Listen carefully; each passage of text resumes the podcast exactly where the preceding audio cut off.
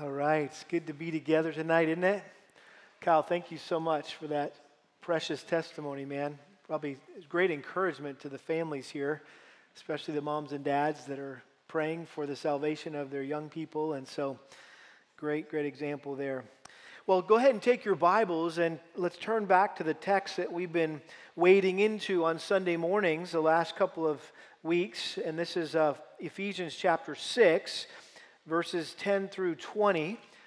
And this is the uh, clearest, uh, most helpful passage in all of the Word of God uh, on the subject of spiritual warfare. And this is going to be the, the, the subject uh, for this summer super study. And uh, we're calling it Battle Ready Standing Your Ground in the Strength of the Lord. And so let's go ahead and read the text again and get it into our minds, and we'll talk about the first piece of armor tonight. Paul writes, Ephesians 6:10 Finally be strong in the Lord and in the strength of his might. Put on the full armor of God so that you will be able to stand firm against the schemes of the devil. For our struggle is not against flesh and blood but against the rulers against the powers against the world forces of this darkness against the spiritual forces of wickedness in the heavenly places Therefore, take up the full armor of God so that you'll be able to resist in the evil day and having done everything to stand firm. Stand firm, therefore, having girded your loins with truth, and having put on the breastplate of righteousness, and having shod your feet with the preparation of the gospel of peace, in addition to all, taking up the shield of faith with which you will be able to extinguish all the flaming arrows of the evil one and take the helmet of salvation and the sword of the Spirit, which is the Word of God. We'll stop there for tonight. Father, thank you for another privilege to open up your Word and spend time together um, having your Spirit illuminate our minds to understand what. Uh, these verses, what these words, what these paragraphs mean, and then how they apply to our lives. And so uh, we are desperately dependent upon your Spirit now to accomplish uh, your work in our lives. And so pray that we would be attentive uh, to you tonight and that you would help us to, to learn what you would have us to learn so we can be you would have us to be. We pray this in Jesus' name. Amen. Well, one of the greatest joys and privileges of my life was serving on the pastoral staff of Grace Community Church out in Los Angeles, California. And uh, if you know anything about that church, it's a very large church, it's a very well known church, and it's in a very heavily populated area. And so every day, they assign one of the pastors to answer all the phone calls uh, from people around the country who call in with a question or they're seeking counsel. And then there's also people to be ministered to who walk in off the street looking for food or for money. And you, you just never knew what might happen. And all the guys in, in, the student ministries department where I was serving had sort of a competition going on to see who received the, the wildest phone call or the craziest walk in or who gave the funniest counsel. In fact, one guy um, got a call one day from a lady who claimed that her neighbor was shooting fireballs through a tunnel from his bedroom to her bedroom under their backyard. And, uh, and, and these fireballs were coming up in her bedroom from this guy across the street, across the yard. I don't know, honestly, what I would have said, but the Lord was gracious to the guy who took that call. And the very first question that came to his mind was, Ma'am, have you called the fire department? Seems like you need to, they need to be doing the work, not, not us, right? My favorite one, though, was when one of the other youth pastors got a call from a lady who wanted some advice regarding a very annoying and embarrassing problem. She said that Satan would pinch her in the rear end, and the only thing that she found that would get him to stop doing that was to eat peanut butter. I'm not making this up. This is real stuff, okay? It's not a joke. So apparently, the devil doesn't like peanut butter. So, so after talking with her for a long time about her problem, all of a sudden she said, ouch, over the phone. And my friend said, what's, what's the matter? And she said, well, he's pinching me again. To which he said, well, we'll go get the peanut butter. and maybe he closed in prayer with that, I'm not sure. But sadly, in today's society, cases like these are not oddities. And there are many Christians who seem to have an excessive, unhealthy fascination with the devil and with demons. And there seems to be an, an, increased interest in this topic of spiritual warfare in the church today. And a growing number of, of Christian leaders are organizing citywide prayer meetings to break the, the strongholds uh, of the evil spirits who are, who are allegedly controlling that city. Missions agencies are devising strategies to confront demonic forces in particular countries around the world. Uh, you can go online and see some of these things. Spiritual warfare seminars and, and summits are being held for the purpose of training Christians in the art of spiritual warfare. And you can imagine uh, the decor. Uh, it's all this boot camp um, uh, uh, you know, decorations and camouflage and fatigues, and, and, and that's just the, the, you know, everybody dresses up like that for these warfare seminars. And one of the things that is often taught in these kinds of contexts is that, that, that we are to rebuke and bind Satan. And they teach you techniques for casting out demons. And uh, you may be familiar with, with what's called deliverance ministries that specialize in exorcisms, or, um, you know, they're becoming more and more popular. Probably the most well known uh, exorcist, uh, at least uh, professed exorcist, is Bob Larson. That's a name you may be familiar with. Uh, he conducts live public exorcisms before capacity crowds. And his reasoning is he wants to make a public spectacle of Satan. And some of his teaching on demonology is theologically sound, but his practices contradict what he teaches, and he espouses some dangerous ideas derived from his alleged encounters with the supernatural. For instance, he believes that demons can and have duplicated his physical appearance, and that demons can also impregnate women. One of the things that I think has influenced a lot of contemporary thinking when it comes to spiritual warfare is the best selling novels by Frank Peretti called This Present Darkness and Piercing the Darkness. How many of you have heard of those books? Okay, yeah. So, uh, probably the older crowd was raising their hand because they were published back in the, the, the, mid to late 80s. And what these books were, or, or are, they're a fictitious account of how territorial demons control a small town and how angels literally fight them with swords and shields, and the outcome of the battle is determined by the prayers of the believers in that town. Well, it makes for a good story, but unfortunately, many people accepted Peretti's fiction as fact. And they assumed that this was a true portrayal of how demons work and how to wage spiritual warfare. And consequently, they've adopted this as their, their view of the spirit world. David Powlison, uh, who you may know from the um, biblical counseling movement, who is now with the Lord, he wrote a very helpful book called Power Encounters. And this is what he said, and I quote He said, A great deal of fiction, superstition, fantasy, nonsense, nuttiness, and downright heresy flourishes in the church under the guise of spiritual warfare in our time. For many people, the working worldview of spiritual warfare has the ring of a horror movie or fantasy novel instead of the sound of Scripture. Clearly, the time is urgent to reclaim true spiritual warfare. And that's what I hope we'll do over the next six weeks this summer as we look at this passage, the main passage in the Bible that addresses the subject of spiritual warfare, Ephesians chapter 6, verses 10 through 20. Now, one of the initial observations that we should make from looking at these verses is there are no guidelines for exorcism. Do, you see that anywhere? Eh, there, it's not there. And it's because the only people in the Bible who cast out demons were Christ and his apostles.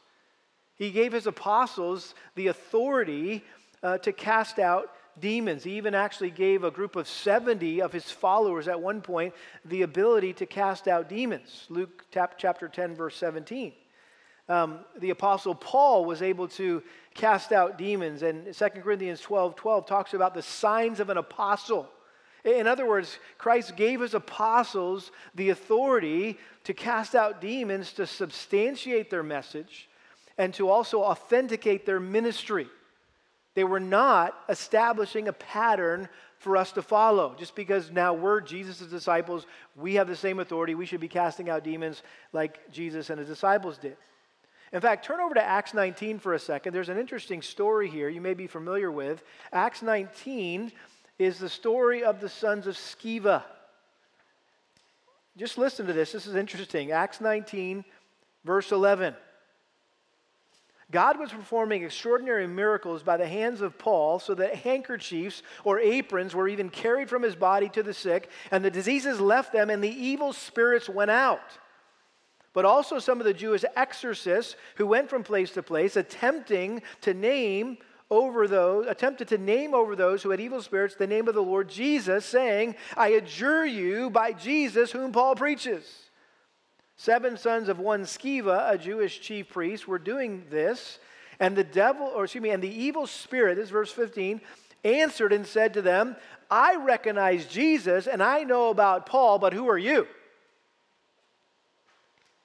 And the man in whom was the evil spirit leaped on them and subdued all of them and overpowered them so that they fled out of the house naked and wounded. Now, I'm just saying, uh, you may think, you know, that you have the authority, you know, in the name of Jesus to, to, to cast out demons, but I think you're more likely to get a response like this. Like, I know Jesus and I know Paul, but who are you? And interesting, one guy beat up seven guys, which is just an, under, an indication of the supernatural power that demons often have when they uh, possess an individual um, that they can overpower other people. And so, uh, in light of this scary incident here in Acts 19, um, there's something else we should note in Ephesians chapter 6 that it says nothing about binding or rebuking Satan. Do you see that anywhere here in Ephesians chapter 6, 10 through 20? Yeah, it's not there. And I point that out because I think, like the sons of Sceva, many Christians naively believe they have the power to rebuke and bind Satan. You're like, okay, maybe we can't cast him out, but we can rebuke him and we can bind him. Well, first of all, as I mentioned on Sunday, the likelihood of you ever having a personal conversation with Satan is very slim. Since he's not omnipresent, he's not omniscient. So it'd be very unlikely that if you said, Satan, I bind you, or Satan, I rebuke you, he would never even hear you because he's not there. He's somewhere else. Furthermore, the Bible says that it is only Christ who has the power to rebuke Satan. Zechariah chapter 3, verse 1. Then he showed me Joshua, the high priest, standing before the angel of the Lord, and Satan standing in his right hand to accuse him. And the Lord said to Satan, The Lord rebuke you, Satan. Indeed, the Lord who has chosen Jerusalem rebukes you. Remember, I mentioned the archangel Michael on Sunday? There was good angels and there was bad angels, right? There's angels and demons, right? So um, Michael is the archangel. And, and not even, uh, in other words, the, the maybe the most powerful angel, uh, the, the leader of the angels. Um, not even Michael dared to rebuke Satan. According to Jude verses 8 and 9, it says, Yet in the same way, these men, these men are referring to false teachers, also by dreaming defile the flesh and reject authority and revile angelic majesties. So, this is pretty typical of false teachers that they want to make you think that they can bind Satan and rebuke Satan. You may have seen it when uh, COVID hit initially, there was a, a well known false teacher up in Dallas that was on, on video saying, uh, you know, rebuking Satan and rebuking COVID and, and, and claimed that COVID would be, be gone in, in a week. And it lasted what? How long? It's still going, right? So he says that here, uh, Jude was talking about these men who revile angelic majesties. He said this, but Michael the archangel, when he disputed with the devil and argued about the body of Moses, did not dare pronounce him against him a railing judgment, but said, The Lord rebuke you. You think about the Apostle Paul, who was tormented by a messenger of Satan, according to 2 Corinthians chapter 12, that thorn in the flesh, whatever that was, it was a messenger of Satan.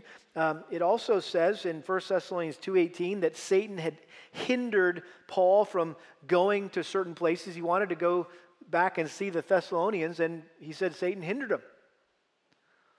And yet, yet in these contexts, in, in 2 Corinthians and 1 Thessalonians 2, you never hear about Paul rebuking Satan or trying to bind Satan or pray against Satan. He simply entrusted himself to God and knew that God would take care of it. So rather than rebuke Satan, the Bible says that we're told to resist Satan. Big difference.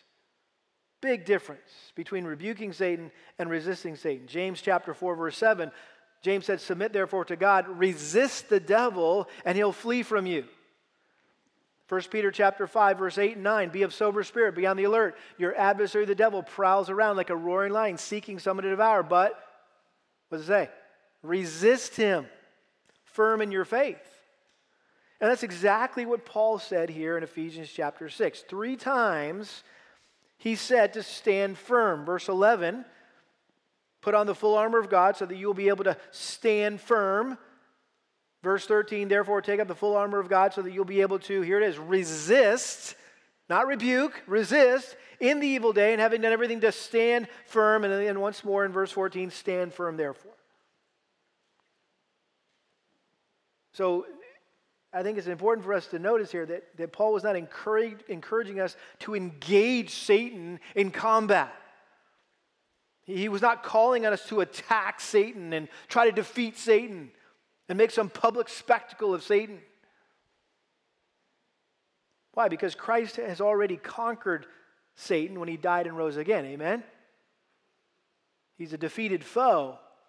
And so now we just need to solely rely on Christ's strength and regularly wear the protective gear that we get issued the moment we defect from Satan's army and we surrender our lives to Christ and we commit ourselves to be a soldier of Christ.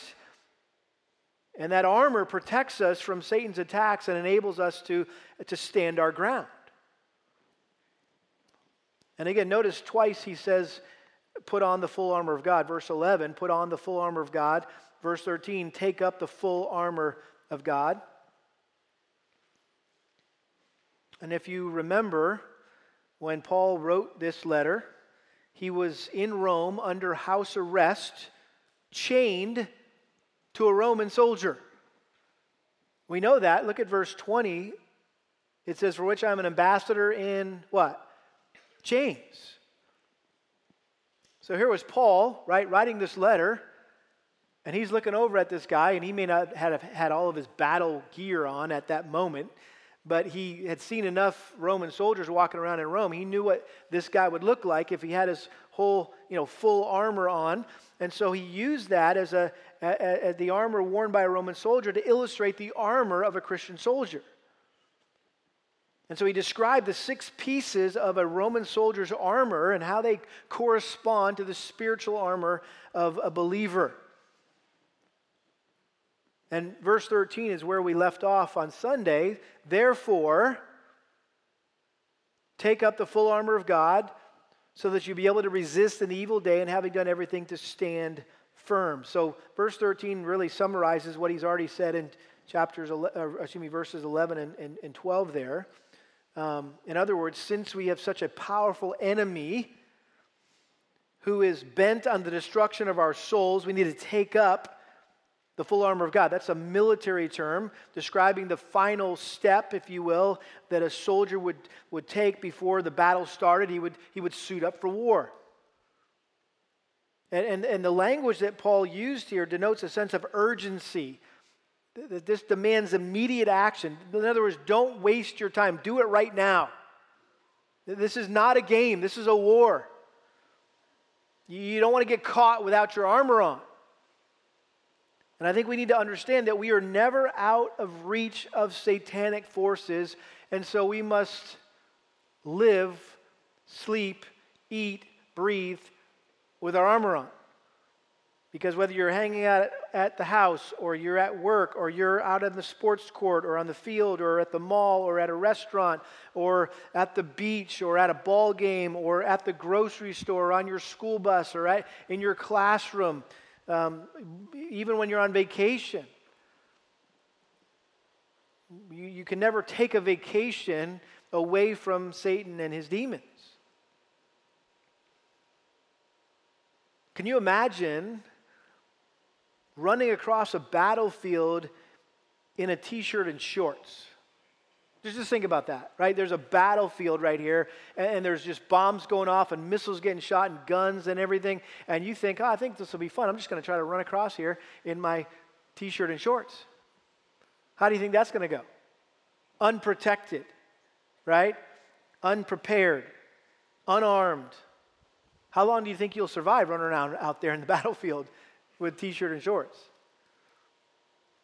William Gurnall, who's a Puritan who wrote uh, the book I mentioned a couple weeks ago uh, on the armor of God, it's called The Christian in Complete Armor. It's just a massive exposition of uh, Ephesians 6 10 through 20. He said this If by negligence or choice, we fail to put on God's armor and rush naked into battle, we sign our own death certificate. You hear that? If by negligence or choice we fail to put on God's armor and we rush naked into battle, we sign our own death certificate. So he says, hey, take up the full armor of God so that you'll be able to resist in the evil day. You say, what's the evil day? Is that some day in the future? No, that's any day when evil comes upon you. When Satan assaults you with some violent temptation or some intense trial, and you feel like you're going to be overcome by the temptation, overwhelmed by the trial. So you'll be ready for that day and having done everything to stand. In other words, after making all the necessary preparations, you're, you're fully equipped, you're properly armed, you're, you're ready to resist and stand your ground against the latest attack of Satan. In other words, he's giving you a promise of victory here. That if you take up the full armor of God, you'll be able to resist in the evil day, and having done everything, you're going to be stand, left standing there. As the, as the smoke, uh, you know, as the dust settles and as the smoke clears, right, and there's carnage all over the battlefield, you'll still be standing. You'll be the one guy left standing if you do what Paul tells us to do here. Now, the problem is, or the challenge is, Paul was speaking metaphorically here or figuratively.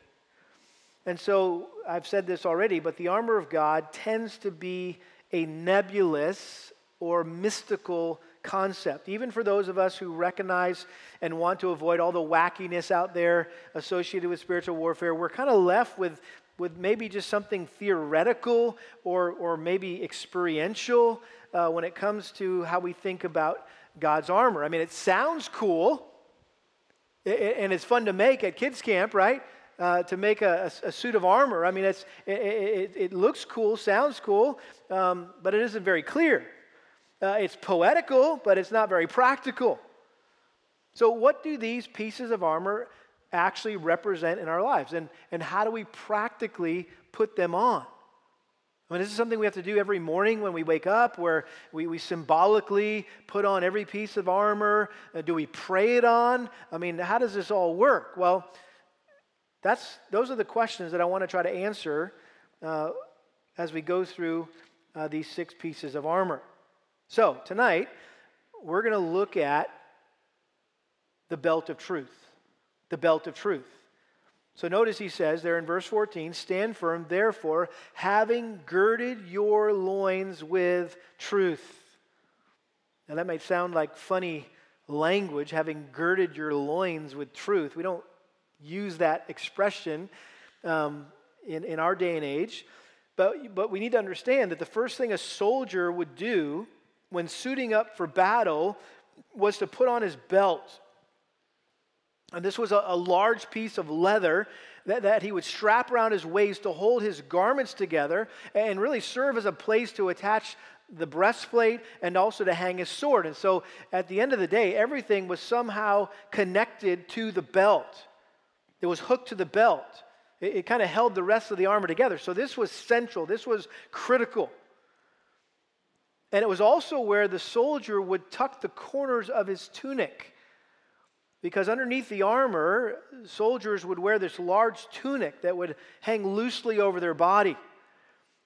And uh, when they were just kind of hanging out, it was fine to have it kind of flowing down like a long dress, if you will. But if they got into battle, this would pose a danger. It would hinder their mobility. Um, and so they would gather it up and they would tuck it inside their belt to allow for, allow for mobility and, and flexibility. And so this would all go inside that belt that was so crucial. And again, this is a, a call here, I think, to readiness or preparedness, when it says, having girded your loins with truth. Uh, you may remember when uh, God delivered the nation of Israel from Egypt through the sac- or through the Passover celebration. Exodus chapter 12, 11, he said, Eat it in this manner with your loins girded, your sandals on your feet, and your staff in your hand. In other words, you're not supposed to be lounging around, kicking back, having supper together. No, you're going to eat this thing on the go. Like you got to be ready to move. Uh, Luke 12 35 says, Be dressed in readiness and keep your lamps lit. That was Jesus' exhortation.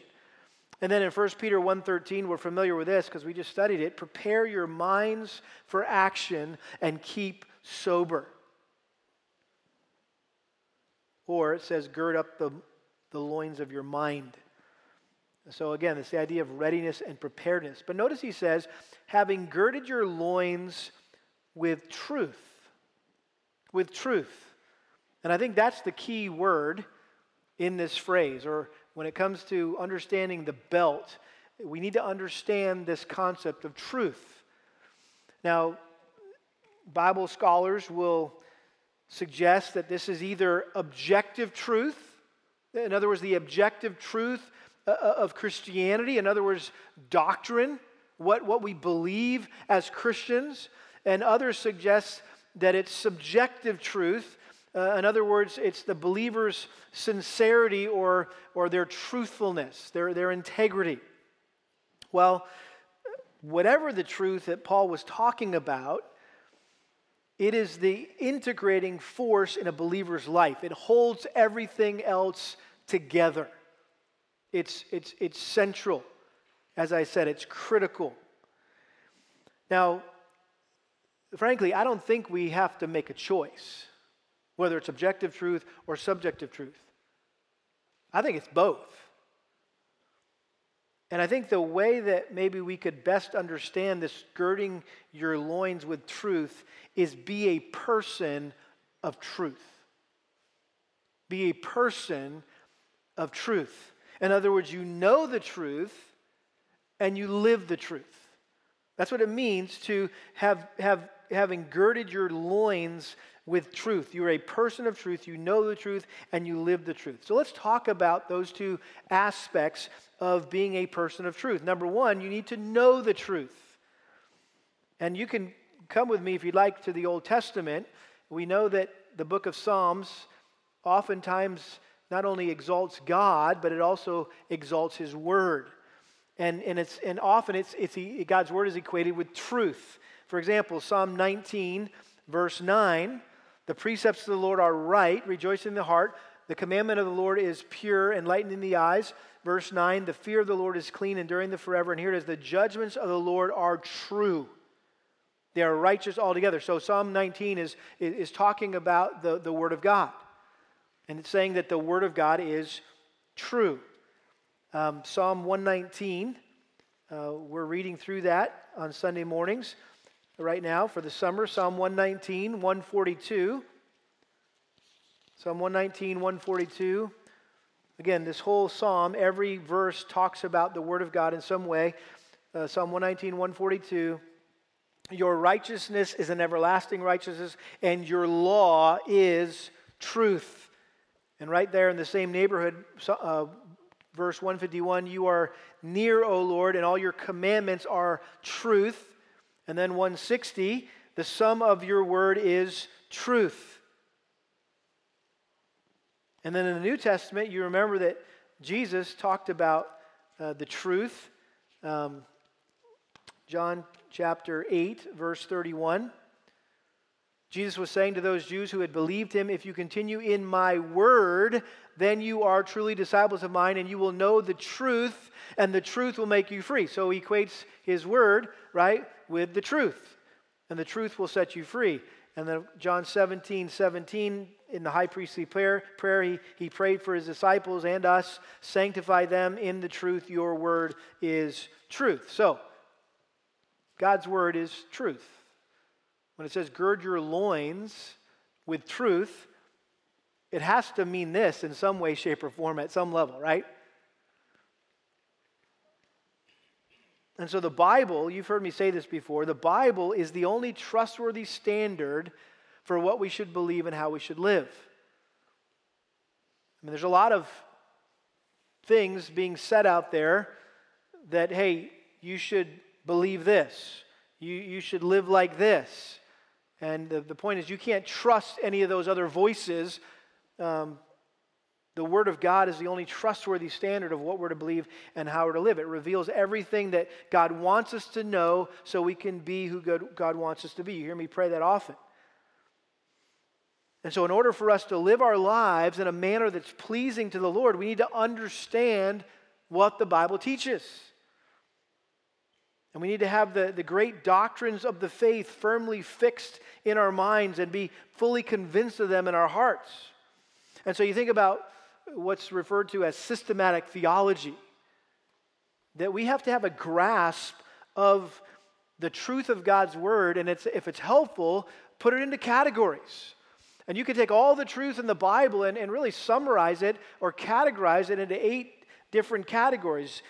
What it says about itself, the Bible, bibliology. What does it says about God? That's what we know as theology. What does it say about Jesus? Christology. What does it say about the Holy Spirit? That's pneumatology. What does it say about man and sin? That's anthropology and hamartiology. And what does it say about salvation? That's soteriology. What does it say about the church? That's ecclesiology. And what does it say about future things? That's eschatology. And you say, well, that's just for Bible college students and seminary students and pastors. They need to know that. No, you need to know that. If you're going to be obedient to this command to gird up your loins with the truth, you need to understand, have a systematic understanding of the scriptures. In fact, I think every Christian should have a systematic theology textbook in their home as a reference. When you come up against something and hey, I'm not sure what, what to think about this or what does the Bible say about this, and you can you got a good systematic theology, and they're usually about three or four inches thick, right? And, and you can look in the back and look up the index and say, okay, I need to learn about this. And so where do I find that? It's on page 364. I'm going to go and I'm going to study what the Bible says about that subject.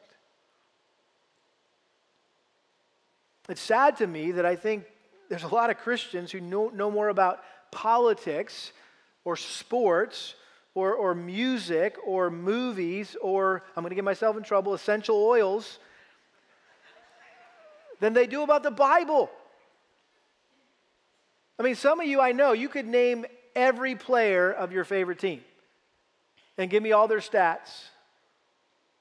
You might be able to list all the characters of your, of your favorite saga, Star Wars, Lord of the Rings, you Harry Potter, you put in the, you fill in the blank there. But if I said, hey, what are the 12 disciples again? What are their names? Uh, or, hey, what are the 10 commandments? Can, can you tell me the 10 commandments in order? See, sports stats and health facts won't help you defeat Satan. It might help you when you get a fire ant bite and you're looking for that purification oil. That helps a little but it's not going to help you defeat Satan. The point is, we need to master the truth of God's Word. We need to study this book. which will help us defend against Satan's number one tactic. What is, what is Satan's number one strategy or scheme, as, as, he's, as it's referred to by Paul here, the, the schemes of the devil? What is his number one tactic? What is his number one scheme or strategy? One word deception. Or a simpler word is what? Kids? Lie. Satan's a liar.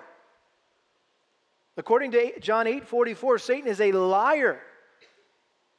He, he's the father of all lies. And he's also a master deceiver. 2 Corinthians chapter 11, verse 3 Paul said, I'm afraid that as the serpent deceived Eve by his craftiness, your minds will be led astray from the simplicity and purity of devotion to Christ. So, as a believer, if we know the truth of God's word, we will be able to see right through Satan's lies and the lies of those who are influenced and energized by him. Turn back to Genesis chapter 3 real quick. And again, this is a very familiar passage, but it's so foundational to our understanding of what does it mean to have our, our loins girded with truth. Well, let me just say it this way Adam and Eve did not have their loins girded with truth. Notice, what happened. Genesis chapter 3, verse 1. Now the serpent was more crafty than any beast of the field which the Lord had made. And he said to the woman, Indeed, has God said, You shall not eat from any tree of the garden? Notice the, the, how brash and brazen Satan is. He's using God's word against his people. Has God said? Like he just went there. It's not like oh, I want to get I want to get around God's word because if I get around God's word, that's where I get scared because that kind of exposes my lies and my deception. No, he just went there.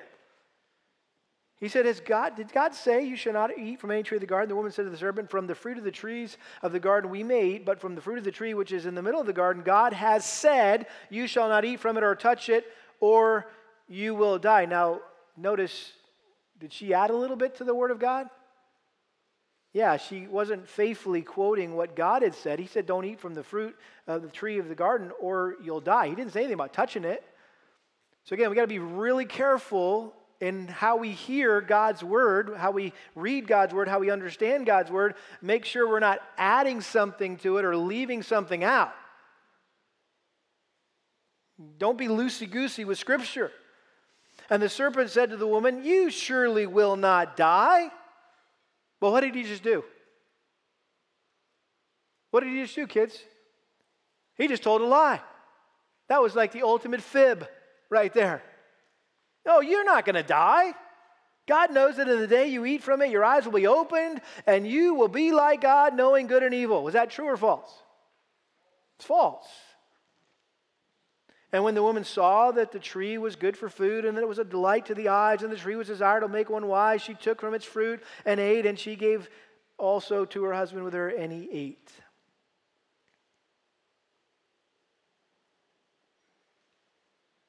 See, the bottom line in the battle against Satan and sin and temptation is who are you going to believe? Are you going to be, believe Satan's word or are you going to believe God's word? That, that's, that's how it all started. And guess what? That's how it's still going. Every time you get in a situation where you're tempted to sin, you have a quite one question. Ask yourself one question Are you going to believe what Satan is telling you, or are you going to believe what God has said in His Word? You have a very simple decision to make. And unfortunately, we typically believe the lies of Satan. Oh, this will be this, or this will do this, or or this is what will happen if you do this, and we somehow just kind of forget what God said, no, that's not what's going to happen. Satan is always going to try to make his way look and sound better than God's way. And his goal is to try to get us to believe him rather than God. And ever since the garden, Satan has been distorting and twisting scripture. And one of his most effective strategies for deceiving people is false teachers. And by the way, false teachers in the church.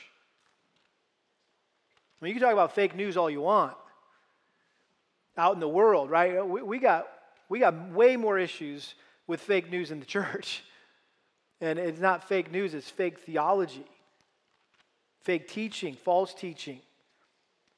2 Corinthians chapter 11, verse 13 for such men are false apostles, deceitful workers, disguising themselves as apostles of Christ. No wonder, for even Satan disguises himself as an angel of light. Look at 1 Timothy chapter 4. A couple more passages here we'll look at together. 1 Timothy chapter 4, verse 1. But the Spirit explicitly says, the Holy Spirit, that in later times some will fall away from the faith, paying attention to deceitful spirits. You ready for this? You got your seatbelts on? And doctrines of demons. By means of the hypocrisy of liars, seared in their own conscience as with a branding iron. See, demons are, are constantly working behind the scenes, seeking to get preachers and teachers and professors and authors to misrepresent the Bible so their listeners or students or their readers will end up believing things that aren't true. They'll end up believing lies. False teaching doesn't come with a, a clearly marked warning label like danger, demonic doctrine handle with care. No, it, it, it, it, is subtly and cleverly disguised by the truth. And you know this to be true that false teachers usually sprinkle just enough truth into their teaching that it's hard to pick out the error. Add to that the fact that they typically have a dynamic and, and winsome, convincing, kind of compelling uh, personality. But even so, false teachers are demonically inspired, they're demonically instigated, and it's the character of those claiming to be wise and to be teaching the truth that often gives them away. James chapter 3, verse 13 Who among you is wise and understanding? Let him show by his good behavior his deeds in the gentleness of wisdom. But if you have bitter jealousy and selfish ambition in your heart, do not be arrogant and so lie against the truth. This wisdom is not that which comes down from above, but is earthly, natural, demonic. So do the character check, right? You're like, I'm not sure. Something kind of doesn't sound right, but do the character check. Now, that's usually a dead giveaway. That this guy's not speaking for the Lord, he's speaking for some demon. And this is why it's so vital for us to develop biblical discernment so that we can tell the difference between truth and lies or truth and error. One more passage here. It's 1 John, 1 John chapter 4. Beloved, this is verse 1. Do not believe every spirit. In other words, don't believe everything you hear, right? But test the spirits to see whether they are from God, because many false prophets have gone out into the world. By this you know the Spirit of God. Every spirit that confesses that Jesus Christ has come in the flesh is from God, and every spirit that does not confess Jesus is not from God. In other words, just do the Jesus test that they have a biblical um, Christology. Um, if they don't confess Jesus is from God, this is the spirit of the Antichrist, of which you have heard that it is coming and now is already in the world. You are from God, little children, and have overcome them, because greater is He who is in you than He who is in the world. Talking about the Spirit of God in us is greater than Satan, more powerful than Satan. They are from the world, therefore they speak as from the world, and the world listens to them. We, on the other hand, are from God. He who knows God listens to us. He who is not from God does not listen to us. Check it out. By this we know the spirit of truth and the spirit of error. So it's super important for us to know the truth of God's word, but it's also equally important that we live it out. So we've been talking about the objective truth, right? What does it mean to gird up your loins with truth? There's a lot of objective truth that we need to know in order to stand firm against Satan. But there's also this subjective side of truth. In other words, it's living the truth. We need to have a firm hold of the truth, but the truth has to have a firm hold on us. Martyn Lloyd-Jones, in that thick uh, ending to his commentary on Ephesians called The Christian Soldier, he's describing what it means to have your loins girded up in truth. He says this it means a mastery of the truth, but it also means being mastered by the truth. I am held by the truth. This is the thing that binds me and holds me together and puts me on my feet and gives me vigor and strength and power. Or to express it particularly, it means that I do not merely look at the Bible intellectually and study it as it were, say, the works of Shakespeare, but rather that its truth gets hold of me and governs my whole attitude to the world, the flesh, and the devil, and to everything that happens. That means nothing less than that we should know whom we believed and we should know what we believe. The girdle is truth. Don't get thrown off by that girdle thing. The girdle, the belt, is truth. Looked on, understood, appropriated, and in such a manner that it governs the whole of my outlook in every respect. In other words, the Word of God governs my entire life. My, my total existence is governed by the Word of God. Everything in my life comes under submission to the scriptures. And I think what Lloyd-Jones was saying is that hey, we need to apply the truth of God's word to every aspect of our daily lives.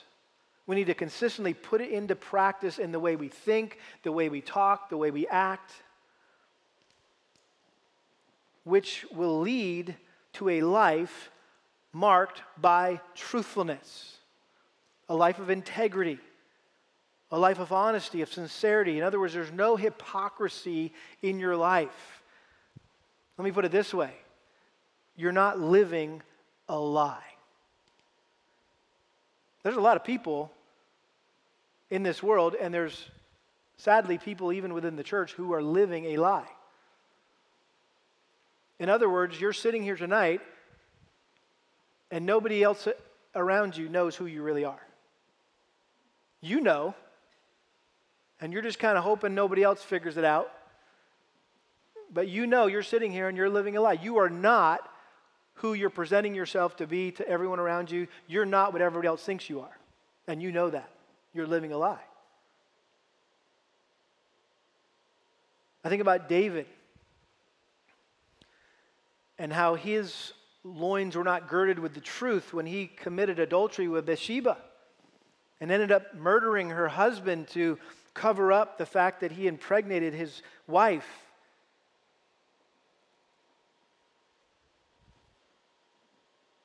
And if you remember the story, he, he hid that sin for over a year. He was living a lie for a year. And nothing went right. I mean, you could read Psalm 32, you could read Psalm 51 and, and, and he, he describes the price he had to pay for living a lie.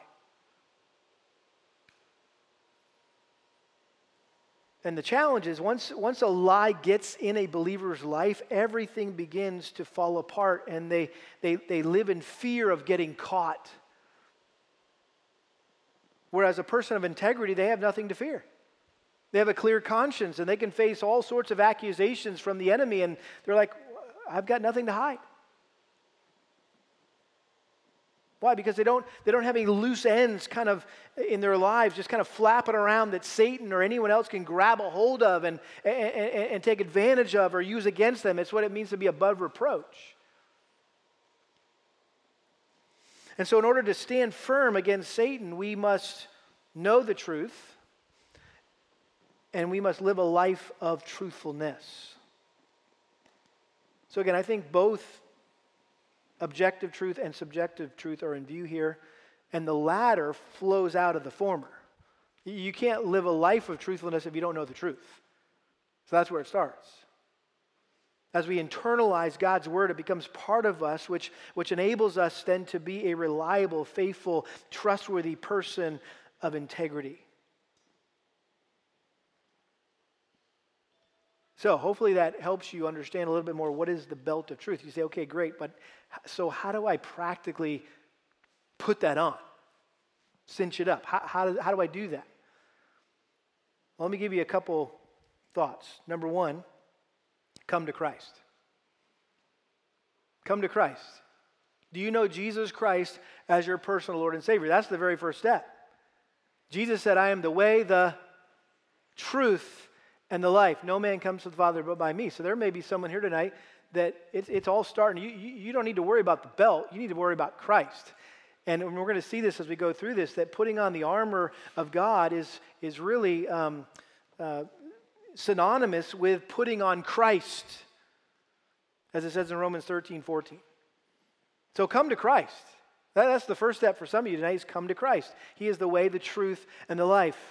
Surrender your life Admit the fact that you're a POW, you're a prisoner of war, you're, you're being held captive by Satan to do his will, and you don't want to be that anymore. You want to be a soldier of Christ. So you come to Christ. Number two, study the truth of God's word. Study the truth of God's word. Do what Kyle was talking about, what his parents did, right? Every morning, read the Bible.